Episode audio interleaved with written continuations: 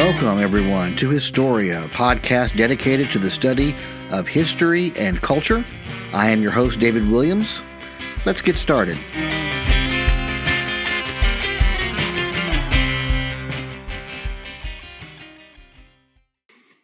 All right. Today we have uh, Matthew Van Meter with us. Matthew is a writer and he's also a director of uh, Shakespeare in Prison.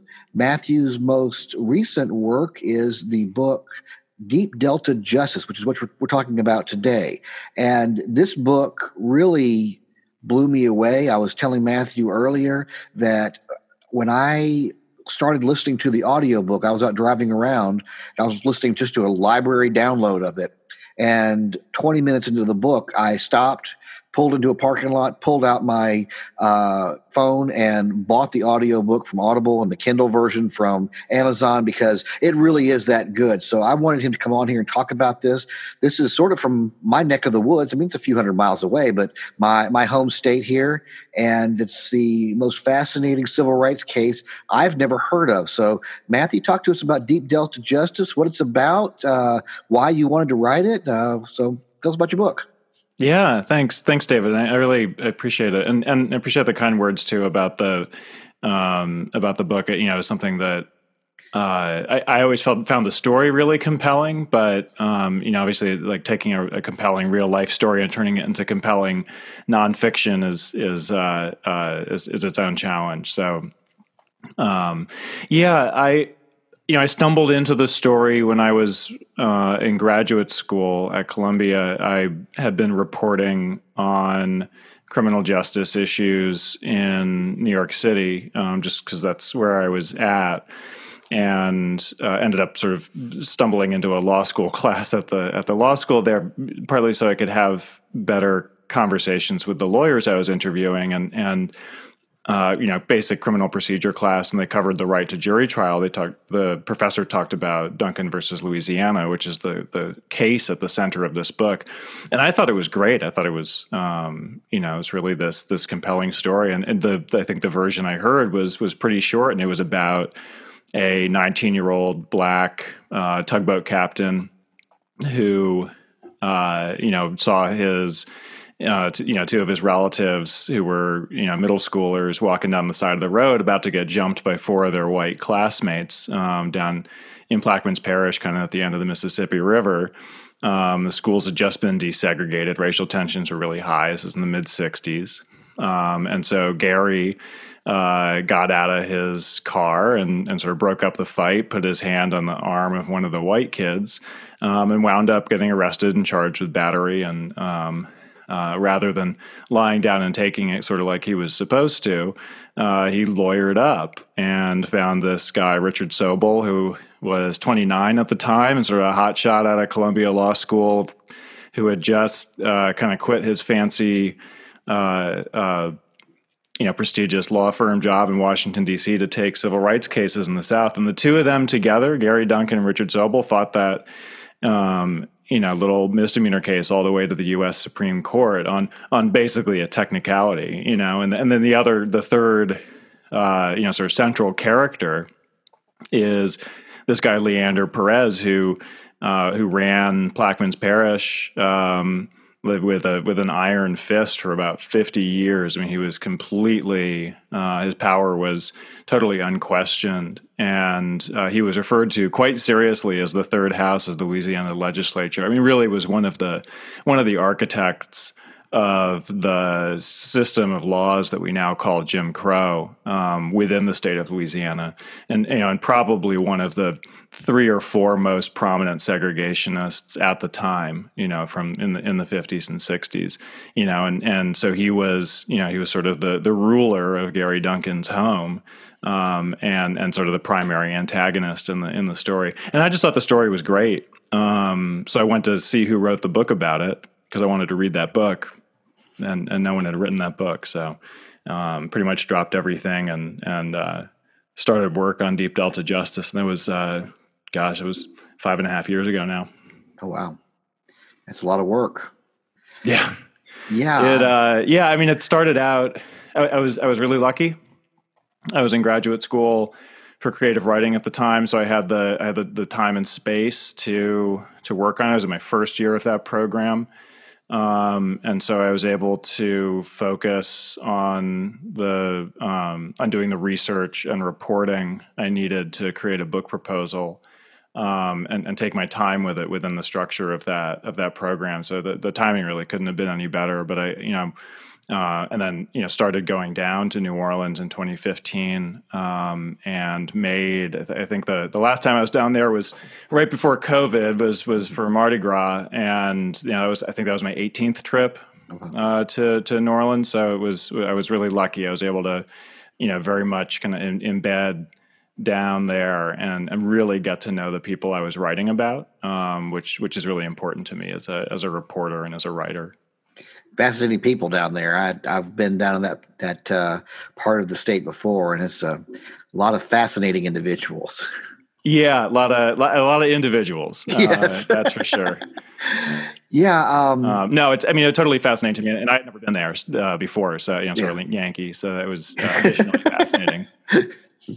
The uh, I think the line that convinced me to buy the book was when you said uh, right there in the in the beginning of the first chapter. If politics is a game, Louisiana politics is a blood sport, and Leander Perez was its reigning champion. Now, once again, as someone from who's from Louisiana, I have you know blood sport. Yeah, I've actually stood in the Capitol building next to the bullet holes in the wall where Huey Long was assassinated. Yeah. so, I mean, it it very much is, and uh, we have some we have some very uh, unpleasant history in in my state. Uh, to say to say the least. And Perez, mm-hmm. one one hell of a character. I mean, at one level, you know, the way you write about him, it's it's it's interesting because you don't make him out to be Satan incarnate. By that, what I mean is you do show that he did a lot for the people of Plaquemines. I mean, I think sometimes people forget about that, that a lot of these corrupt bosses stayed in power a long time because they did a lot for the people. I, it's one of the things when folks talk about Huey Long, I'm, I remember stories that people of my great grandparents' generation used to tell. And yeah, they knew Huey was corrupt, but Huey was corrupt and built the roads as opposed to the guys before who were corrupt and didn't build the roads. So, you know, there there was a almost this allowance that in Louisiana we've always always always had this idea that politics is supposed to be corrupt. It's just a matter of what you get out of which corrupt person. Totally. Um, it seems to be changing. I I, I feel like, but um, not not nearly what it used to be. That's for sure. yeah. Um, but yeah, Perez, what a what a what a man. Yeah, I mean he's and, and Perez is a mixed figure too, right? Where where and, and I'm not I'm not excusing his his conduct, but no, I, no, I think I think I initially really focused on, and this is pretty common. I, you know, particularly somebody of my my background. You know, I grew up in the Northeast, and um, and you know, have have certain certain ideas about the about the deep south and also uh, you know it's like certain reaction to to people who who speak like Perez does, and he, yes. he delighted in breaking norms and saying things that everybody else had, even the segregationists had learned not to say at that point. Because and he, he, was, you know, and that right. was part of what made him popular among among white folks anyway. But the, you know, the the reality of it is much more complicated than that. And and one of the things that was really important to me that I learned, and I hope this comes across in the book, although I, I don't think I state it directly, it's, it's more of a feeling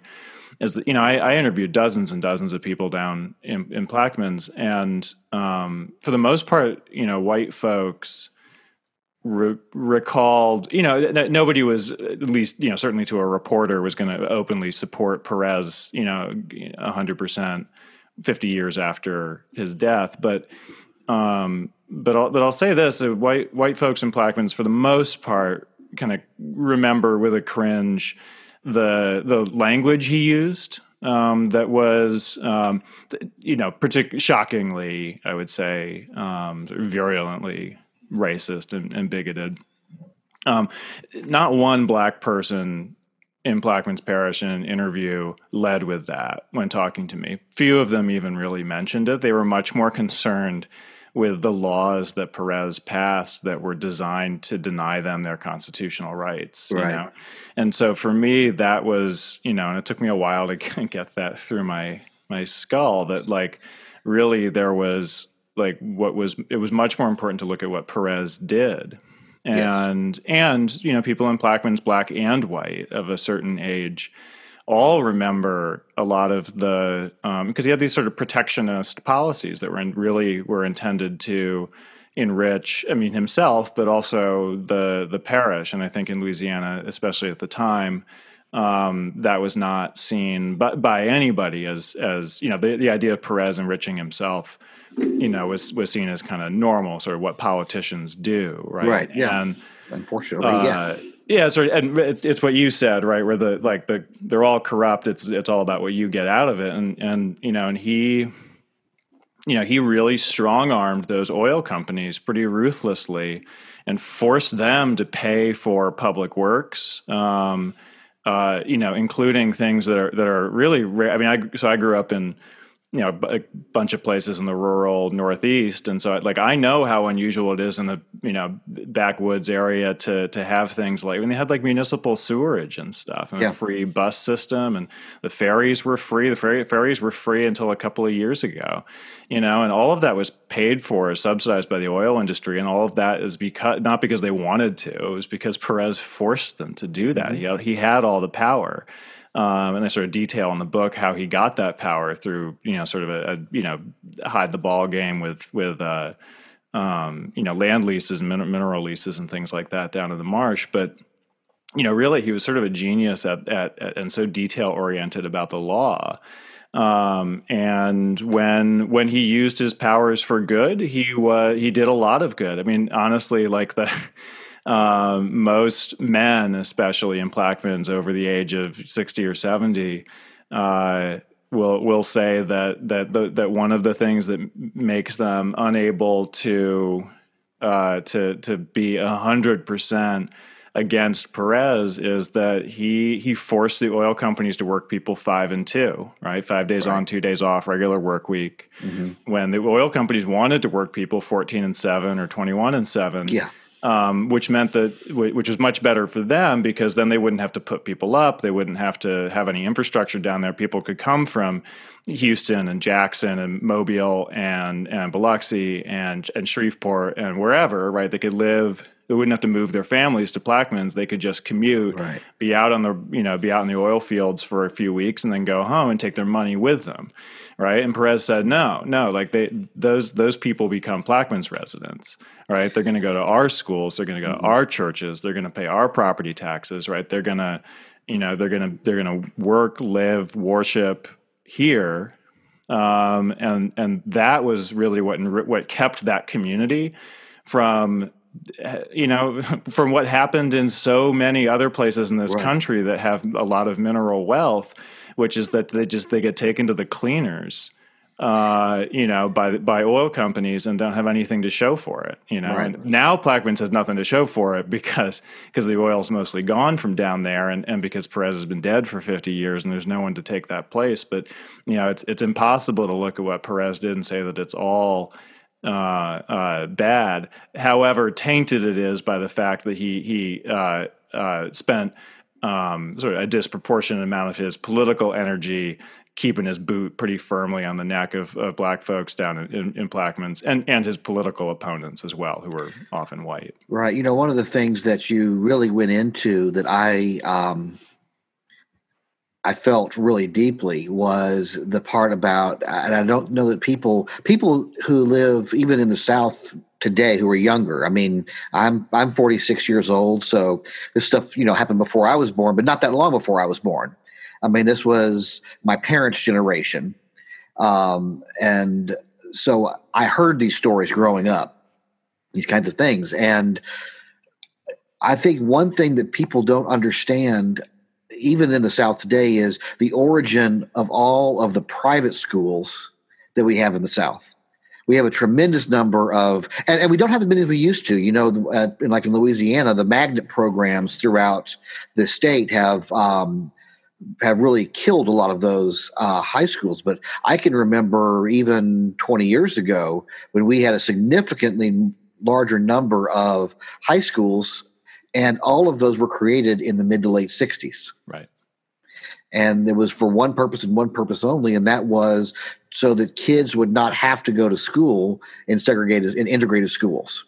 Right. Yeah, and and Plaquemines Parish was a particularly um, uh, sort of pure example of of, Yeah. of the of that at sort of its fullest expression, you know, and that becomes a pretty major subplot in the book. W- One of the one of the many things in the book that I, I had no idea. I mean, I knew about segregation academies vaguely, but um, had no idea about Perez's scheme, which was essentially to not not just to to do what what had happened all over the South, which was to provide refuges for the relatively privileged uh, white parents of like mid- middle to upper middle class households, right, who could pay a little bit of tuition um, and, and and avoid going to uh, to seg- to uh, desegregated public schools, right? Because private schools were not desegregated until uh, much later, Right. um, and uh, you know, so there, there was at the time nothing unconstitutional about that, you know. But Perez had a much more ambitious plan, which was to essentially,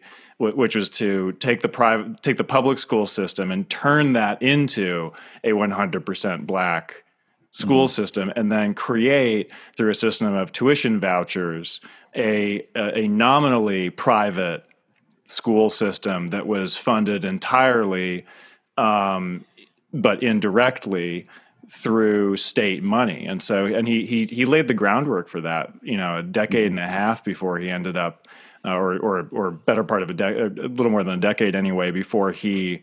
Uh, sort of put it into action, but he was ready to go. Right when the Yeah. when the when the federal court order came down to desegregate Plaquemines Parish schools in 1966, there were prefabricated buildings in pieces in, in you know sort of line out by the by the swamp ready to be thrown together to create these schools because Perez knew it was coming and the idea was not just to be a haven for a few you know relatively well well off Plaquemines you know, residents who who didn't want to um, to share schools with with non-white people. The idea was that there would be tuition free school provided by the same teachers who had been at the the public schools the year before, um, and and and for free. Uh, paid for by by public money, just as the public schools had been, except they would be, you know, for for for legal purposes, they would be considered uh, private schools, and you know, and that that that began this whole. I mean, like I said, it's a subplot in the book. It just becomes it became it began this really massive, uh, carefully orchestrated campaign to to because you had to get the teachers over to these buildings once you put them up. You had to get classroom materials. You had to get books. You had to get desks. You had to get all this stuff. And that, like these these things don't I mean, just like they basically materialize out of they they literally robbed the public schools to yeah, they sure did. I mean, yeah. that was that's right. I mean, I I've seen this stuff before. but like you said, this is Perez. Perez seemed to take mm-hmm. everything and you know to use a, a Spinal Tap you know analogy, cranked it up to eleven or even Yeah. past eleven. You're going. Yeah. I mean, as you said, you you watch some of this stuff, and, and I'm I'm somewhere. Whenever I when I'm reading your book, with when Perez comes up, I'm somewhere between horrified about this person and almost admire him because you're like, this is atrocious, but wow, that you know, this, this took a lot of a lot of. The amount of work that this man and the people like him put into put into doing something that was wrong. It makes you wonder what would have happened and then actually try to do what put all their energies to, to good what they could have actually accomplished. Yeah, you know, it, it reminds me of a, a, a. I'm a- you know sort of some sometime uh, English professor, high school English teacher. It reminds it reminds me of this line in The Great Gatsby, right, where where uh, Nick, the narrator, says that Gatsby has his teeth set, as it were, in an inconceivable pitch, and it's that thing of, of like it's hard to. I mean, having seen in detail you know the having you know i spent you know weeks and weeks looking over the, the primary documents that are living in various archives around the state. Um, the, the the just the the volume of work and the attention to detail and the brilliance of it. I mean really the brilliance of it. Um, all to to you know in this in this case i mean i mean totally uh, uh, the wrong ends. But his he was so tireless in his in his work, particularly when it came to to uh, developing, you know, clever, not even just laws, but like series of interlocking laws that did not immediately declare their purpose, but you took, you know, eight or 10 of them together and they created something. And you, right. you had to do this like detective work. And, and there were, there were lawyers for the federal government who were down in all of the southern states, really trying to figure out, because, because it was not just Perez. Perez was the best and the smartest of them and the hardest working of them. But that you know, this was all over the the the South. Really, that was it, you know in in so many municipalities, you know, city, state, county.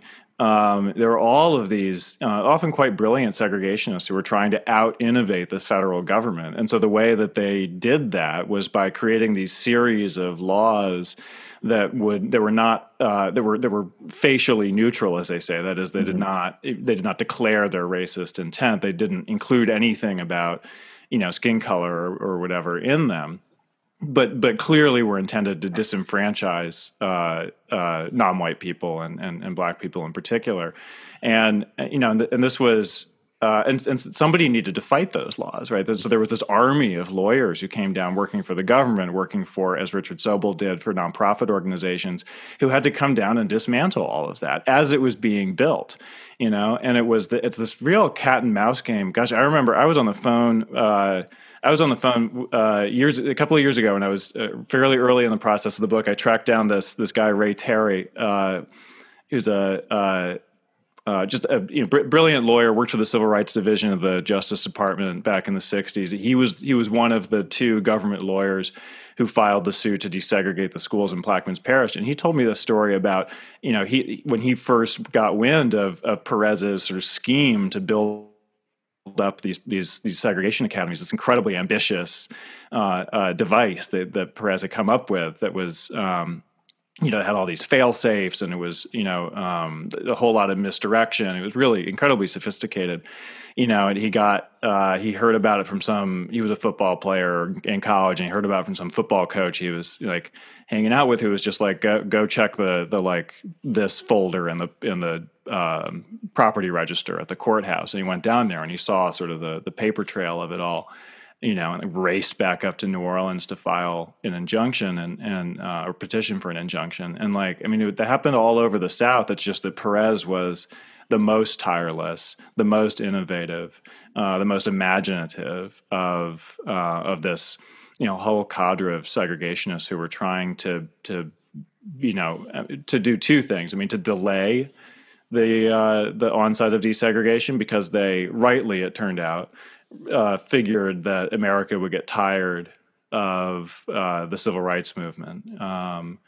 and and that attention would turn elsewhere, and that whatever gains had not been made by the time that happened would be the basis of how they would resegregate their society, which you know, in, in its own particular ways, has has very much been what's happened, you know. But fortunately, you know, much of the, I mean, all of the de jure seg- segregation, you know, what was successfully um, dismantled, right? All the right. legal segregation, and and and uh, a lot of gains were made in, you know, sort of breaking into at least Southern society. Um, you know, Northern society was a whole different ballgame.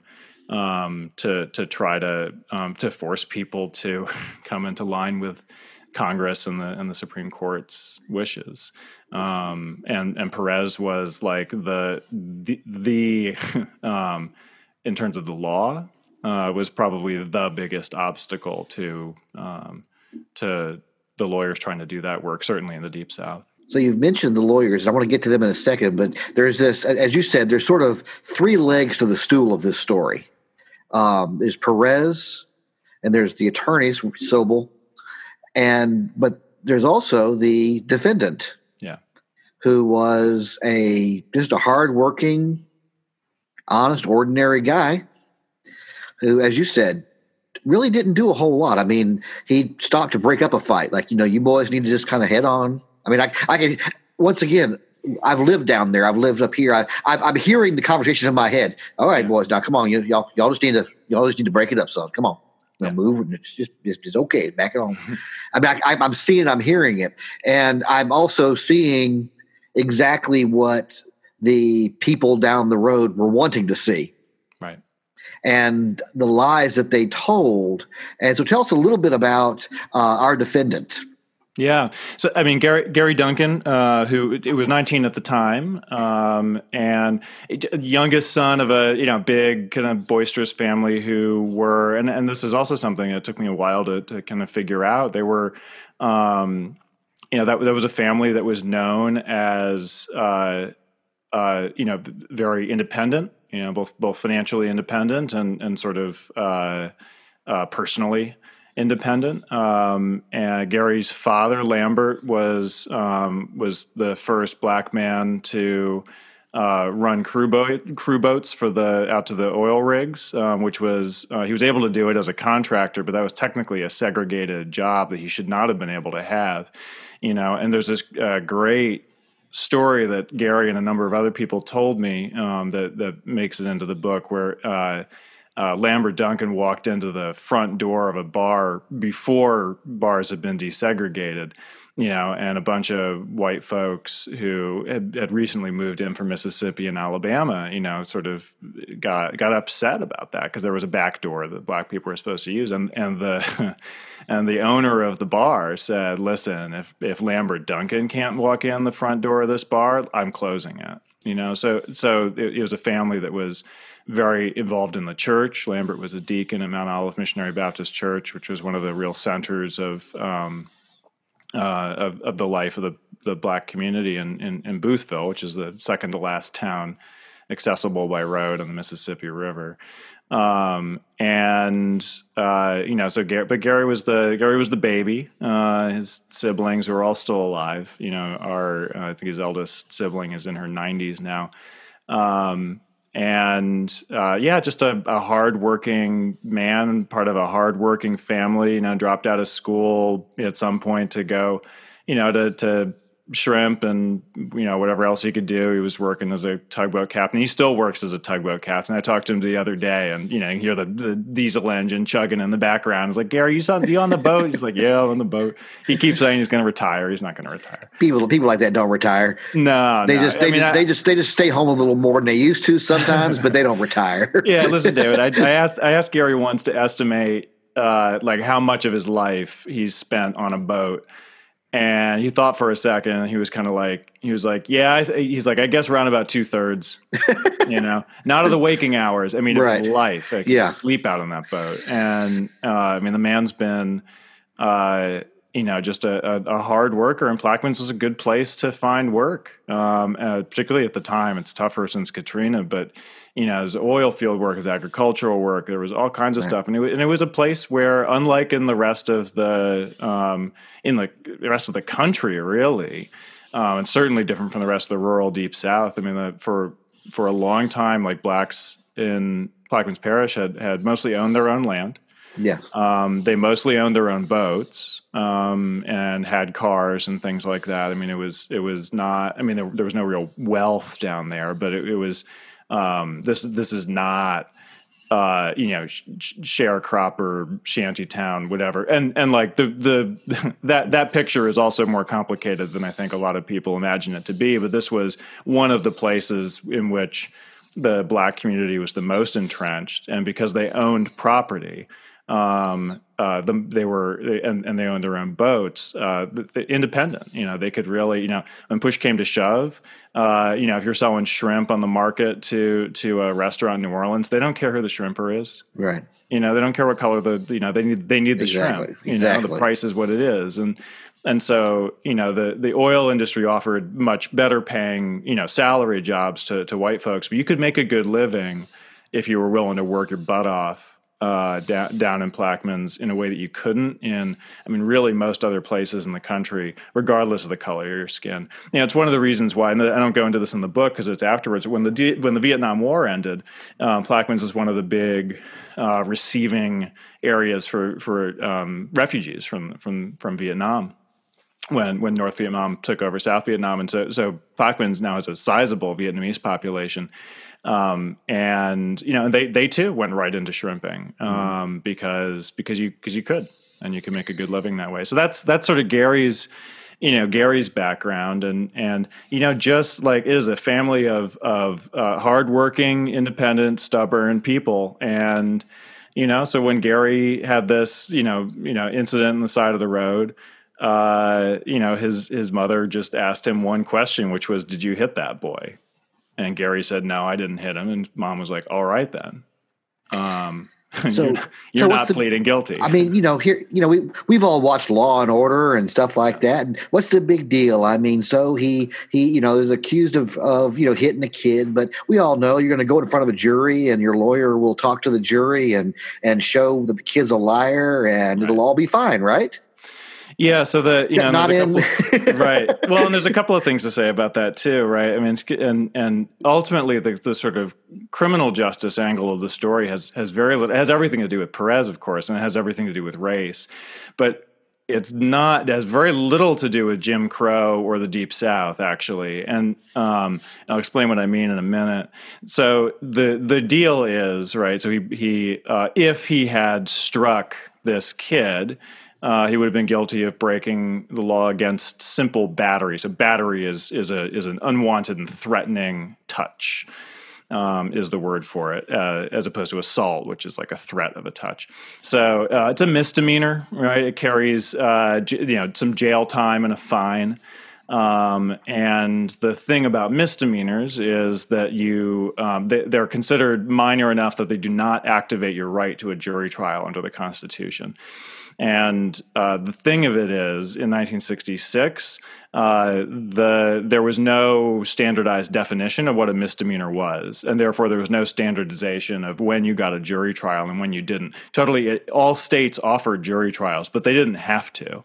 Um, not under the, not under the U.S. Constitution, and so so and this is this is sort of at the heart of the case. Uh, the, so there was no jury trial, um, even though you could get up to two years in jail uh, for for the crime of simple battery, um, and which is you know way way out of you know right right now the the rule is six months. Um, anything anything uh, anything over six months, you you get a jury trial if you want one. So, so no, you don't. Mean, so Gary did not get a jury trial. Uh, he got a, what's called a bench trial. So there was a judge who heard the case. The judge was a Perez lackey. Uh, Perez had started his career as a judge, uh, and he controlled that that courthouse. The prosecutor was Leander Perez Jr., Lee Perez, uh, the, the the old man's son. Um, and so the the whole thing was was uh, uh, I think you can say rigged, right? Um, and Gary Duncan was not going to get a fair trial, certainly not in those circumstances. And and there's uh, you know I don't know that he would have necessarily gotten a fairer jury trial, though he might have, um, since the jury um, you know juries were based on the voter rolls, which were almost entirely white. But he might have. You just needed the one juror, right, to acquit. Right. So, um, but but in any case, it, it, it, didn't matter. You know, Richard Sobol, Gary's lawyer, uh, as, like any good defense attorney, uh, saw an opportunity, which was, you know, because it's the defense attorney's job to raise any objection that might help their client. Um, and so he, you know, tried a sort of a Hail Mary pass. And uh, at the beginning of the trial, he said, you know, Your Honor, my client has a right to a jury trial under the uh, U.S. Constitution, um, which was not true at the time. Uh, and and the judge dismissed it, which was the right thing to do. Um, and at that point, it became a gambit to go to the U.S. Supreme Court. That was the only way that this would end. Um, which, which of course, it, it, it, ended up doing. So it worked out. But I think the deeper truth of what happened to Gary and, and his trial is that um, as much as this book is about Leander Perez and Plaquemines Parish and the, the, idiosync- the idiosyncrasies of that, the idiosyncrasies of um, uh, of of this particular version of Jim Crow and what life was like down there at the time, and a lot of that has changed. Um, the criminal justice story of Gary Duncan's case is um, actually something that happens every day now. You know, it, so what happened was uh, a black man was seen uh, uh touching the arm of a uh, you know a white kid, um, and there's only you know four or five years between them, but, a kid. Um, and the most important thing that happened was that there was a white man across the road who saw this and called the cops. And when a white man calls the cops on a black man, um, you know, I think we in this country have have seen for the most part how that goes. Um, and That's that's exactly what happened to Gary Duncan. He was not you know, he was not charged with with some kind of you know felony assault or some big you know it was it was a relatively minor charge, but quite apart from the, like just the the wrongness of it, the fact that it was based on something that didn't actually happen. You know, he never hit the this kid. Um, it it is has everything to do with the way that we police the behavior of black people, particularly black men, um, and you know, it, it, I mean, it's inconceivable that a white man in Gary's position would have been would have been charged with a crime, let alone convicted. Um, and and that like that that story that happens all the time. Battery is still you know is not a Jim Crow law. That's still illegal in all fifty states, probably as it should be. Um, and you know, and and people, mostly men, mostly young men, mostly men of color, get uh, uh, get into Gary's position all the time if there's a white person watching who calls the police, you know, and that's that hasn't changed at all. And and Gary's case secured a really important right for those people who find themselves in that position, um, and really for anybody who's accused of a crime in this country um, because now you have a, a, standardized, robust right to a jury trial. Um, but the, the other thing about that is that you know since 1966, the proportion of cases that ever see a jury is a fraction of what it used to be. You know, it's and it's gone down so much for all, all sorts of reasons that I won't go into. But um, uh, but that have to do with with the rise of mass incarceration and just the the overburdening of our criminal justice system. And like so so you know paradoxically, like the the right that Gary's case secured, um, the this right to a jury trial, is um, less and less common in our courtrooms, um, even as the right still stands. The um, yeah, it's there's so much there, you know, that as you said, we're still seeing today. And that's one of the things about history is that history is not always something that's of the past. It's something that still touches us in our, our lives right now. Um, yeah, I used to joke that deja vu was my my biggest occupational hazard. Yeah, and, exactly. You know, I mean, read, honestly, reading the reading the, the Times Picayune from the from the 1960s. I mean, they're debating all the same mm-hmm. stuff, you know, and the, the, the exact terms of it are different. But it was it was about like policing black communities, and it was about you know protesting and like at what point you know like at what point at what point does a protest become a riot? You know, who gets to say that? What do you get to do as a response? I mean, it's really I mean yeah. very very similar yeah, I mean, it's it, it really is. It's sort of it's. I guess it's frustrating in many ways, in so many ways, because you want it to be better. At the same time, I think we can look and go, well, it's nowhere near where it needs to be, but it's a little bit better than it used to be. I mean, you know, thanks to people like Gary, and yeah. now let's talk a little about the the the, the third stool there. People like Mr. Sobol. Yeah, yeah, um, I mean Richard Sobol was, um, and I say was because he, he unfortunately passed away in uh, this this past spring. Um, uh, was part of a generation of civil rights lawyers um, who were, uh, you know, sort of hit, hitting their stride right right at the time when the country really needed an army of lawyers to take on all of these civil rights cases you know because because essentially what you know the the the legal wing of the civil rights movement in the mid-century uh, was essentially kicked off by Brown versus Board of Education. There are a lot of people who worked really hard to get to that point, but what Brown versus Board of Education did in 1954 was it said uh, you know, the the you know separate but equal does not stand, and and the schools and then later all public accommodations needed to desegregate. Well, the the thing of it is, there's no like there's no Supreme Court police force, right? There's no there was nobody to enforce that ruling, and so it just sat there essentially for for um, for ten years. And there there were a few cities and municipalities that that chose to desegregate. The couple of them that were lumped into that Supreme Court decision had to. Um, but for the most part, it was just ignored. You know, I mean, New Orleans desegregated famously in 1960, right? And there's a famous famous story of mm-hmm. Ruby Bridges, you know, going into the um, the high school. But but that was, New Orleans was the first big city to desegregate. You know, and that was six years after Brown versus Board yeah. of Education. And this is something that I, you know, I remember learning about these dates, but no, no, I, I never remember a history teacher like calling it out to me that, that, that I mean, that, that's, that's insane. Right, right. Yeah. Can you imagine if there was a major Supreme Court rule? I mean, take anything, right? Mm-hmm. You know, major Supreme Court ruling now and like, you know, and, and the 99% of the people it applied to just, just straight up ignored it, you know, flagrantly ignored it. Um, you know, and so so in by 1964. Uh, I'm skipping a whole lot of history that you can read in other books if you want to, but like uh, you know, 1964, Congress passed the Civil Rights Act, which, among other things, empowered the federal government to file lawsuits um, on behalf of uh, of plaintiffs in the South in order to desegregate public accommodations. And that was a that was a game changer because the problem with civil rights work is it doesn't pay, right? Right. pays hardly nothing.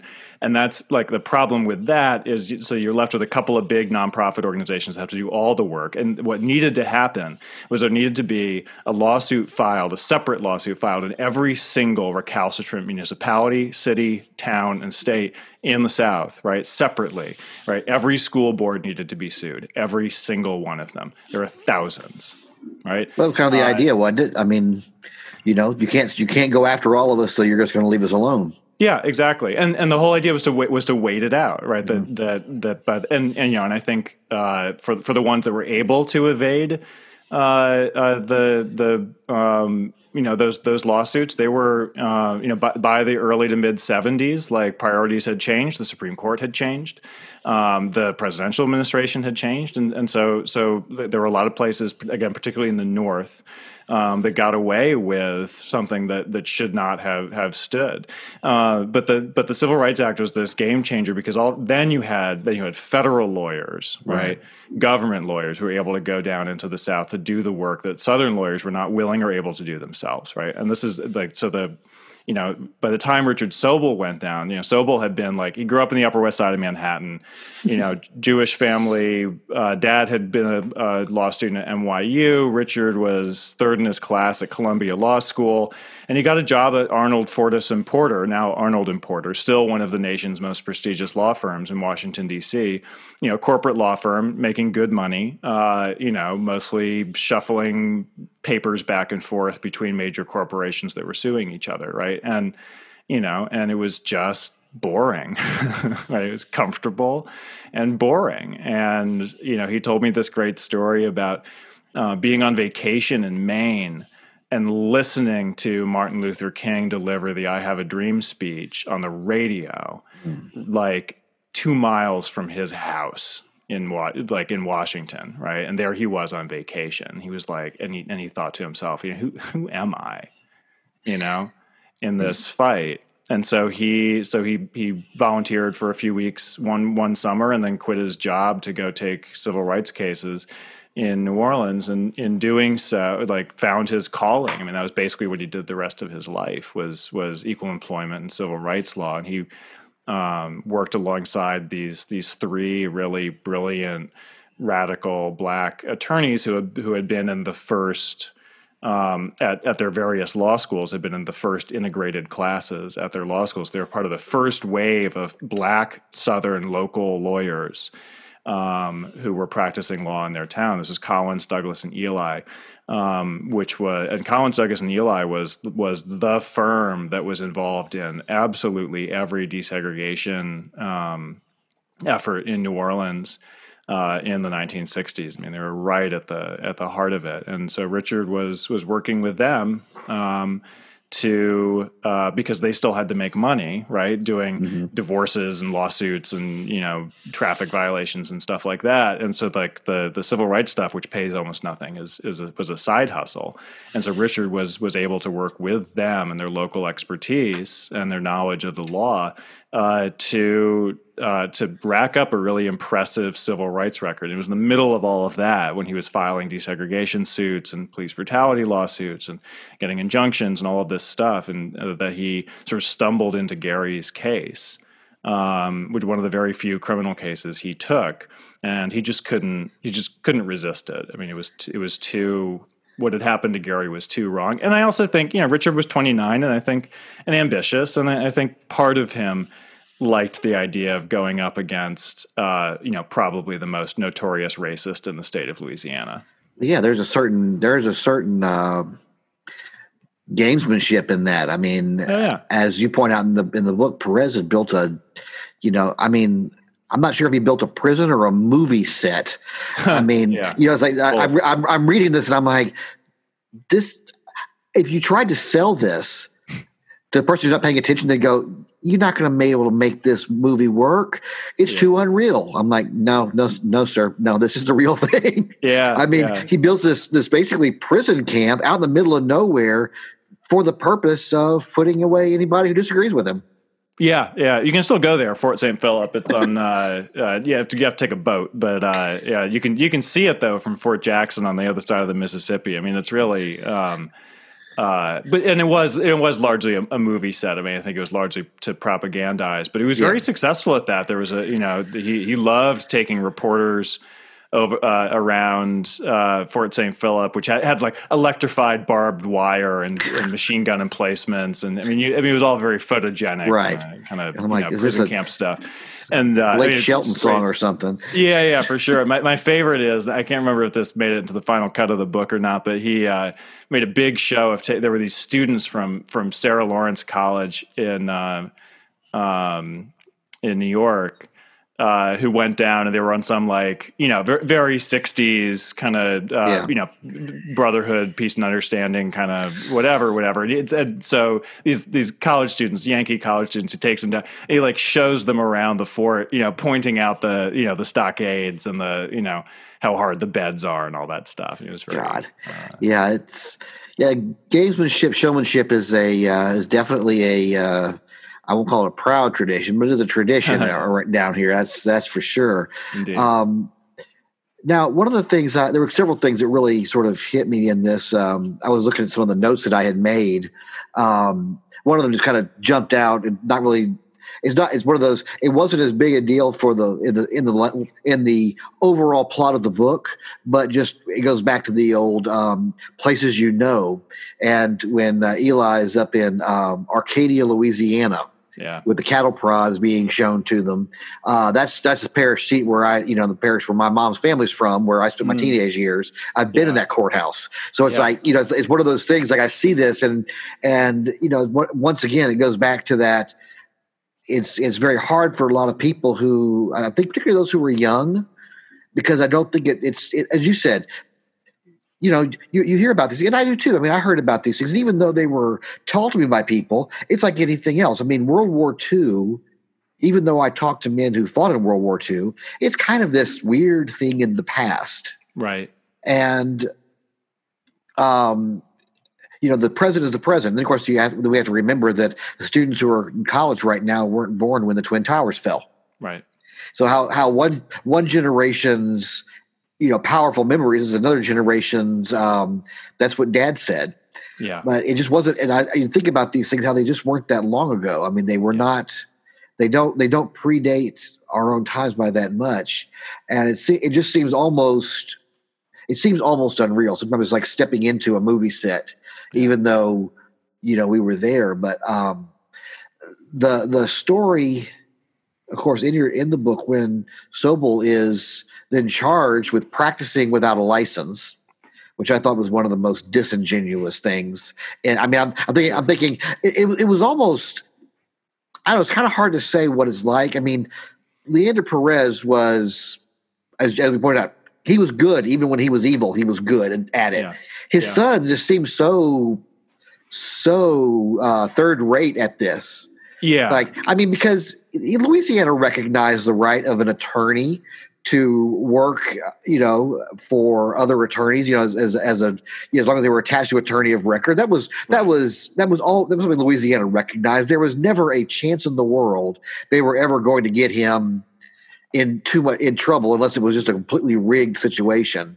yeah It was, although although it was it, you know it ended up being I think it ended up being closer than um like, I, I don't think they would have gotten um Sobol. And I remember so I remember reading a lot of correspondence about this. And I spent spent you know a disproportionate amount of my time reading the the files of the Lawyers Constitutional Defense Committee, which is the nonprofit organization that funded uh, Richard Sobol's work in the South, and you know, just letters back and forth about all of this stuff, and you know, tens of thousands of pages of it, and um, you know, one one of the things that was uh, that was true about that is that they uh, they they needed so it took somebody like Perez to to sort of to force the issue and want to want to arrest. So it was such a Perez way of intimidating someone, right? Like right. he was he was not going to show up with a you know a, a, gun or a club or a cattle prod or whatever and, and mm-hmm. do it like that. It was going to be with the law. I mean, that was how he worked, and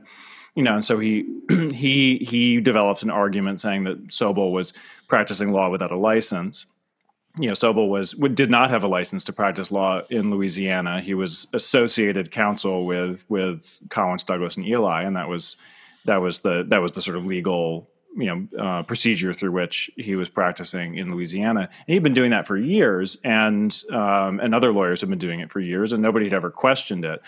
But that that was.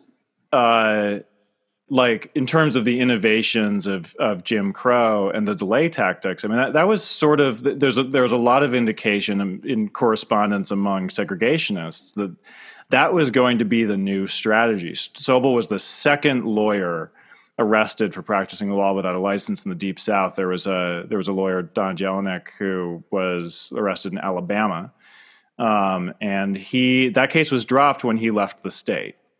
So so actually so like the the confrontation didn't happen there, but but the segregationists got what they wanted, which was a civil right. rights lawyer leaving, and so that was the idea with Sobol was to tie up his case in court um, enough to make it not worth his while, right? And frankly, like to to be a waste of the nonprofit organization he worked for, a waste of their money, mm-hmm. and so because he wasn't able to do the work when this case was pending a lot of the time, so so like it was actually like th- they were trying out a tactic that would have been had it been successful devastating to right. the fight for civil rights in the south because uh, because then then you know some large number of this army of lawyers who had gone down after the civil rights act had been passed would um, would have would have probably needed to go home and they would have needed to find southern lawyers willing to do that work and like the black lawyers who ended up yeah. taking that that work up in the 70s were still in law school or college right. at the time because those had just been desegregated in those states. So like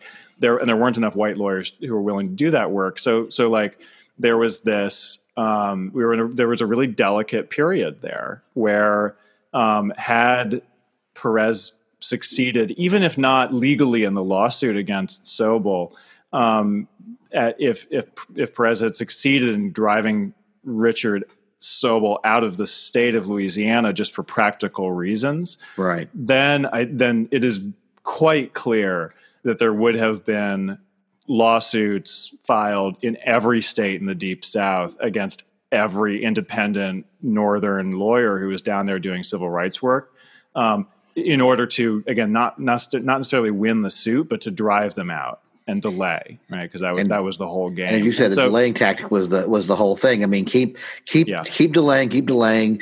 People will get tired of all the civil rights stuff and yeah, um, and move on.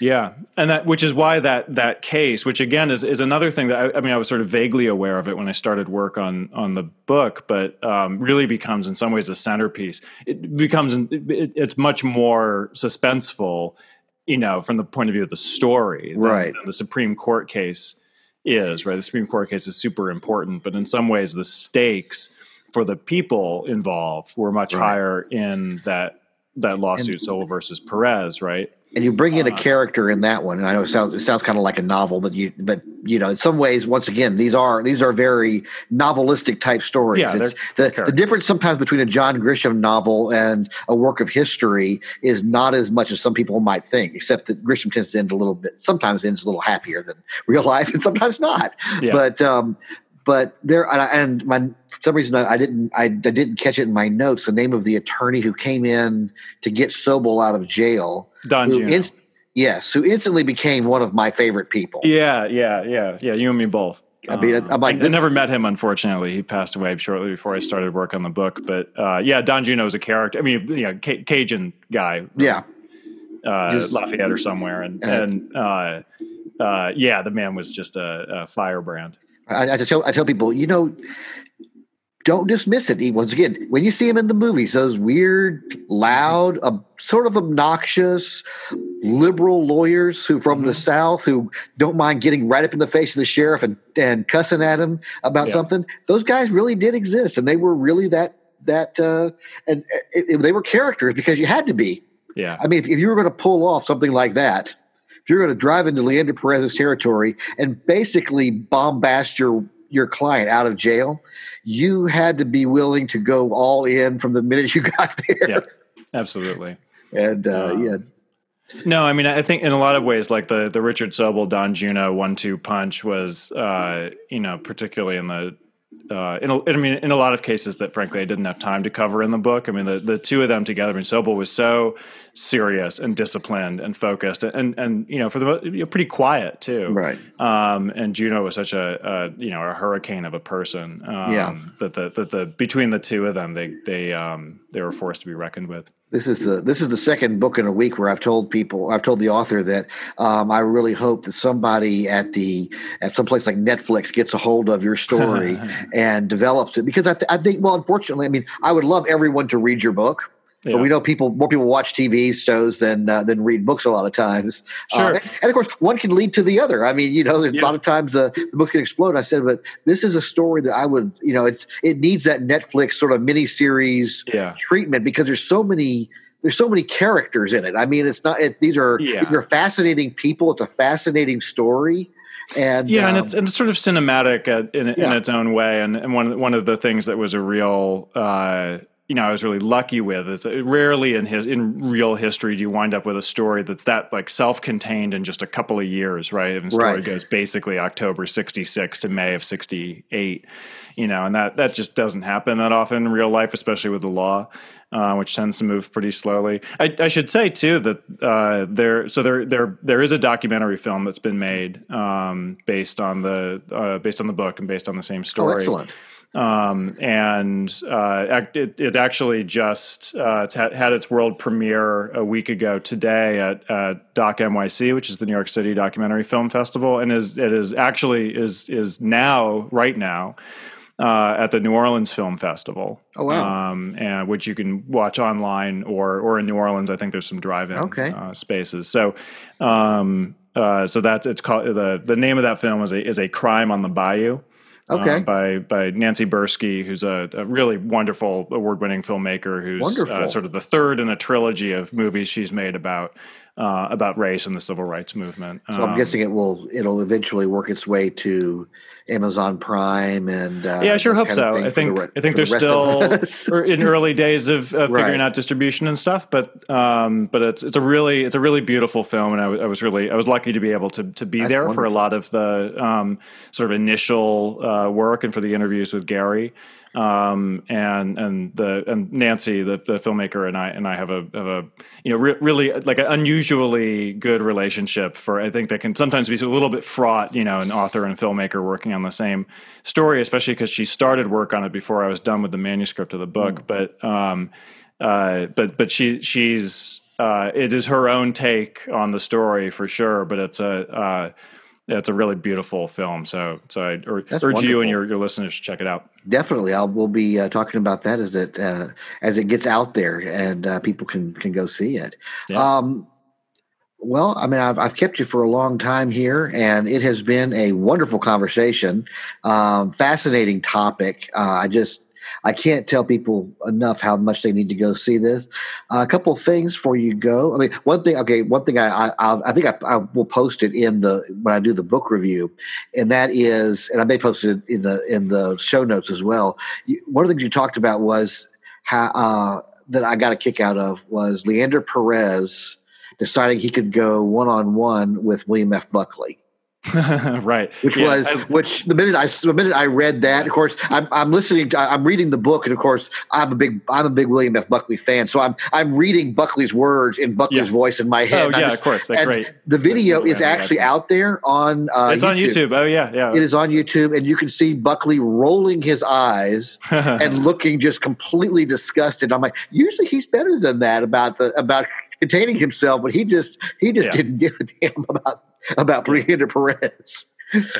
and uh, that was a wonderful scene. But um, so uh, yeah, the hardest thing for me about writing that that that chapter was was uh, figuring out what to cut because it's if you do watch oh, it is it's just on YouTube right and yeah. which is where I found it and it, it is it is such a good I mean you could have written you know I could have written a chapter ten times as long that just just just a transcript of, yeah. of the whole thing it's really riveting.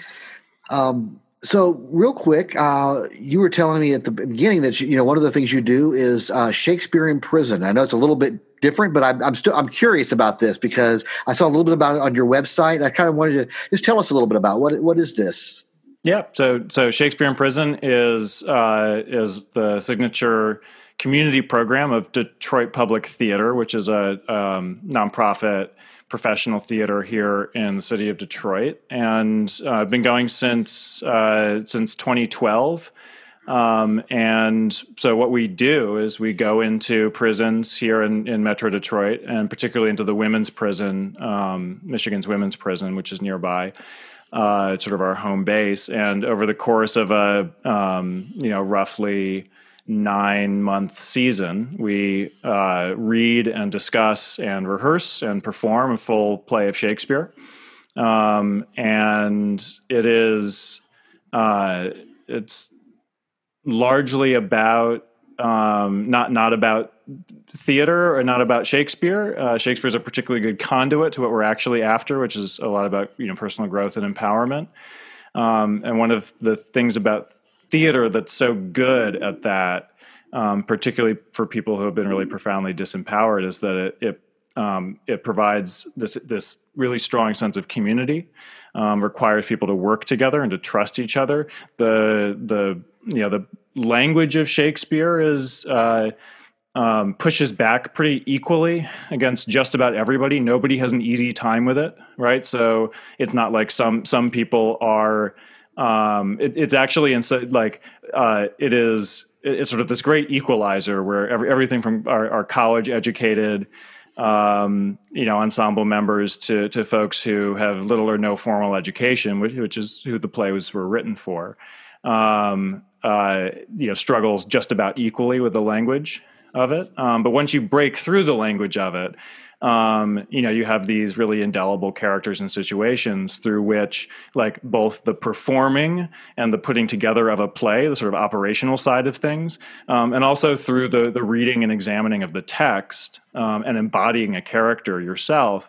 Um, you know, we find that it just has really incredible outcomes for our participants' uh, sense of self worth and sense of, of agency in the world. Um, and you know and really for for a lot of the folks we work with it's the first time in a long time if ever that they have worked to, together with other people to build something that they can be really proud of um, really and awesome. that's uh, so we we've worked with about 300 people at this point um, and obviously we haven't uh, we haven't been able to be in person in prison for uh, for many months now. Right. Um, Michigan's prisons, in particular, were hit really hard early on, um, and so those those folks are still basically locked down. Um, and uh, you know, and that's that's been difficult for us. But we also, at this point, we have a large community of of alums, uh, former ensemble members who live all over the state and all over the country, and uh, so we we have for several years now had had an alumni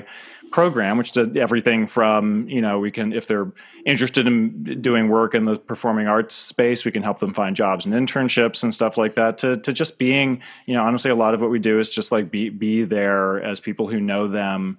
Um, as their best selves, um, and you know, with with whom they have a we are, we are people with whom they have an uncomplicated relationship, um, and sometimes that's all they need is just someone to talk to who um, not you know family or spouse right. or you know kids or whatever you know things that are that are complicated like that just to um, just to be there to support them and so we've been um, we've been able to do that as well as kind of running a correspondence course essentially with a lot of our former members who are uh, still locked up so so yeah that, that's shakespeare in prison so i'm, I'm the assistant director um, started as a volunteer in 2013 um, and kind of kind of never looked back, and then here here we are. Um, that's, that's really awesome, man. That's really awesome. I'll I'll put the uh, links to the nonprofit in the uh, show notes as well, and you know, folks go out there and donate to this kind of thing. We they they de- need they need the funds, and anybody who's making a difference. That's what that's what what this is all about. In some ways, that kind of just does bring us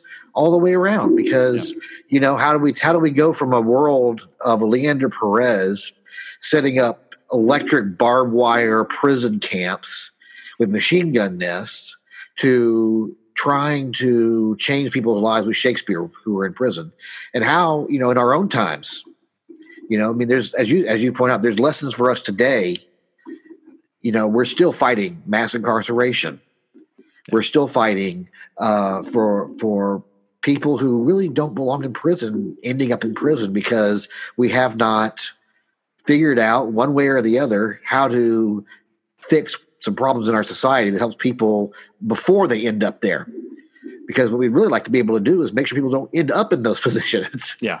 And um, we're not very good at that.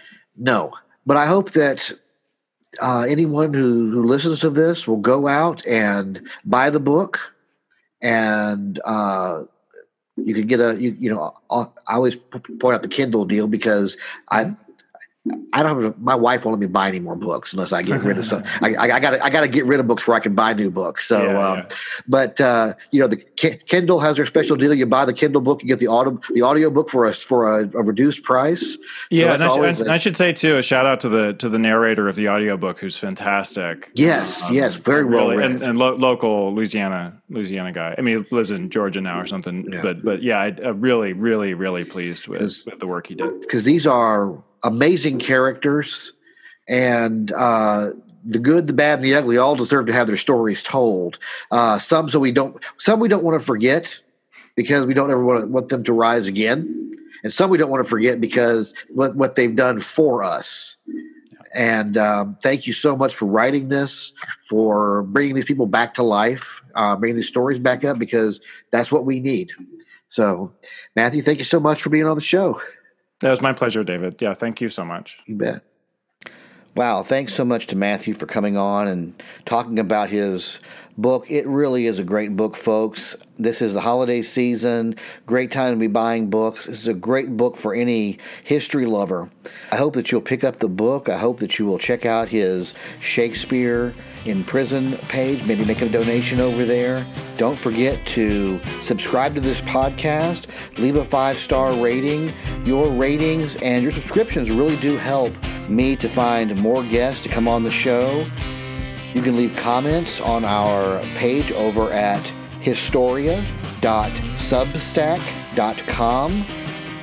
There you will find book reviews and a whole lot more coming in the next year. This is the holiday season. Next week, I plan to have an episode dedicated to books that I've read this year. And after that, we'll have to see. It all depends on what the season brings. So thank you very much for taking your time and joining us. I hope to hear from you again soon. Thanks a lot, everybody.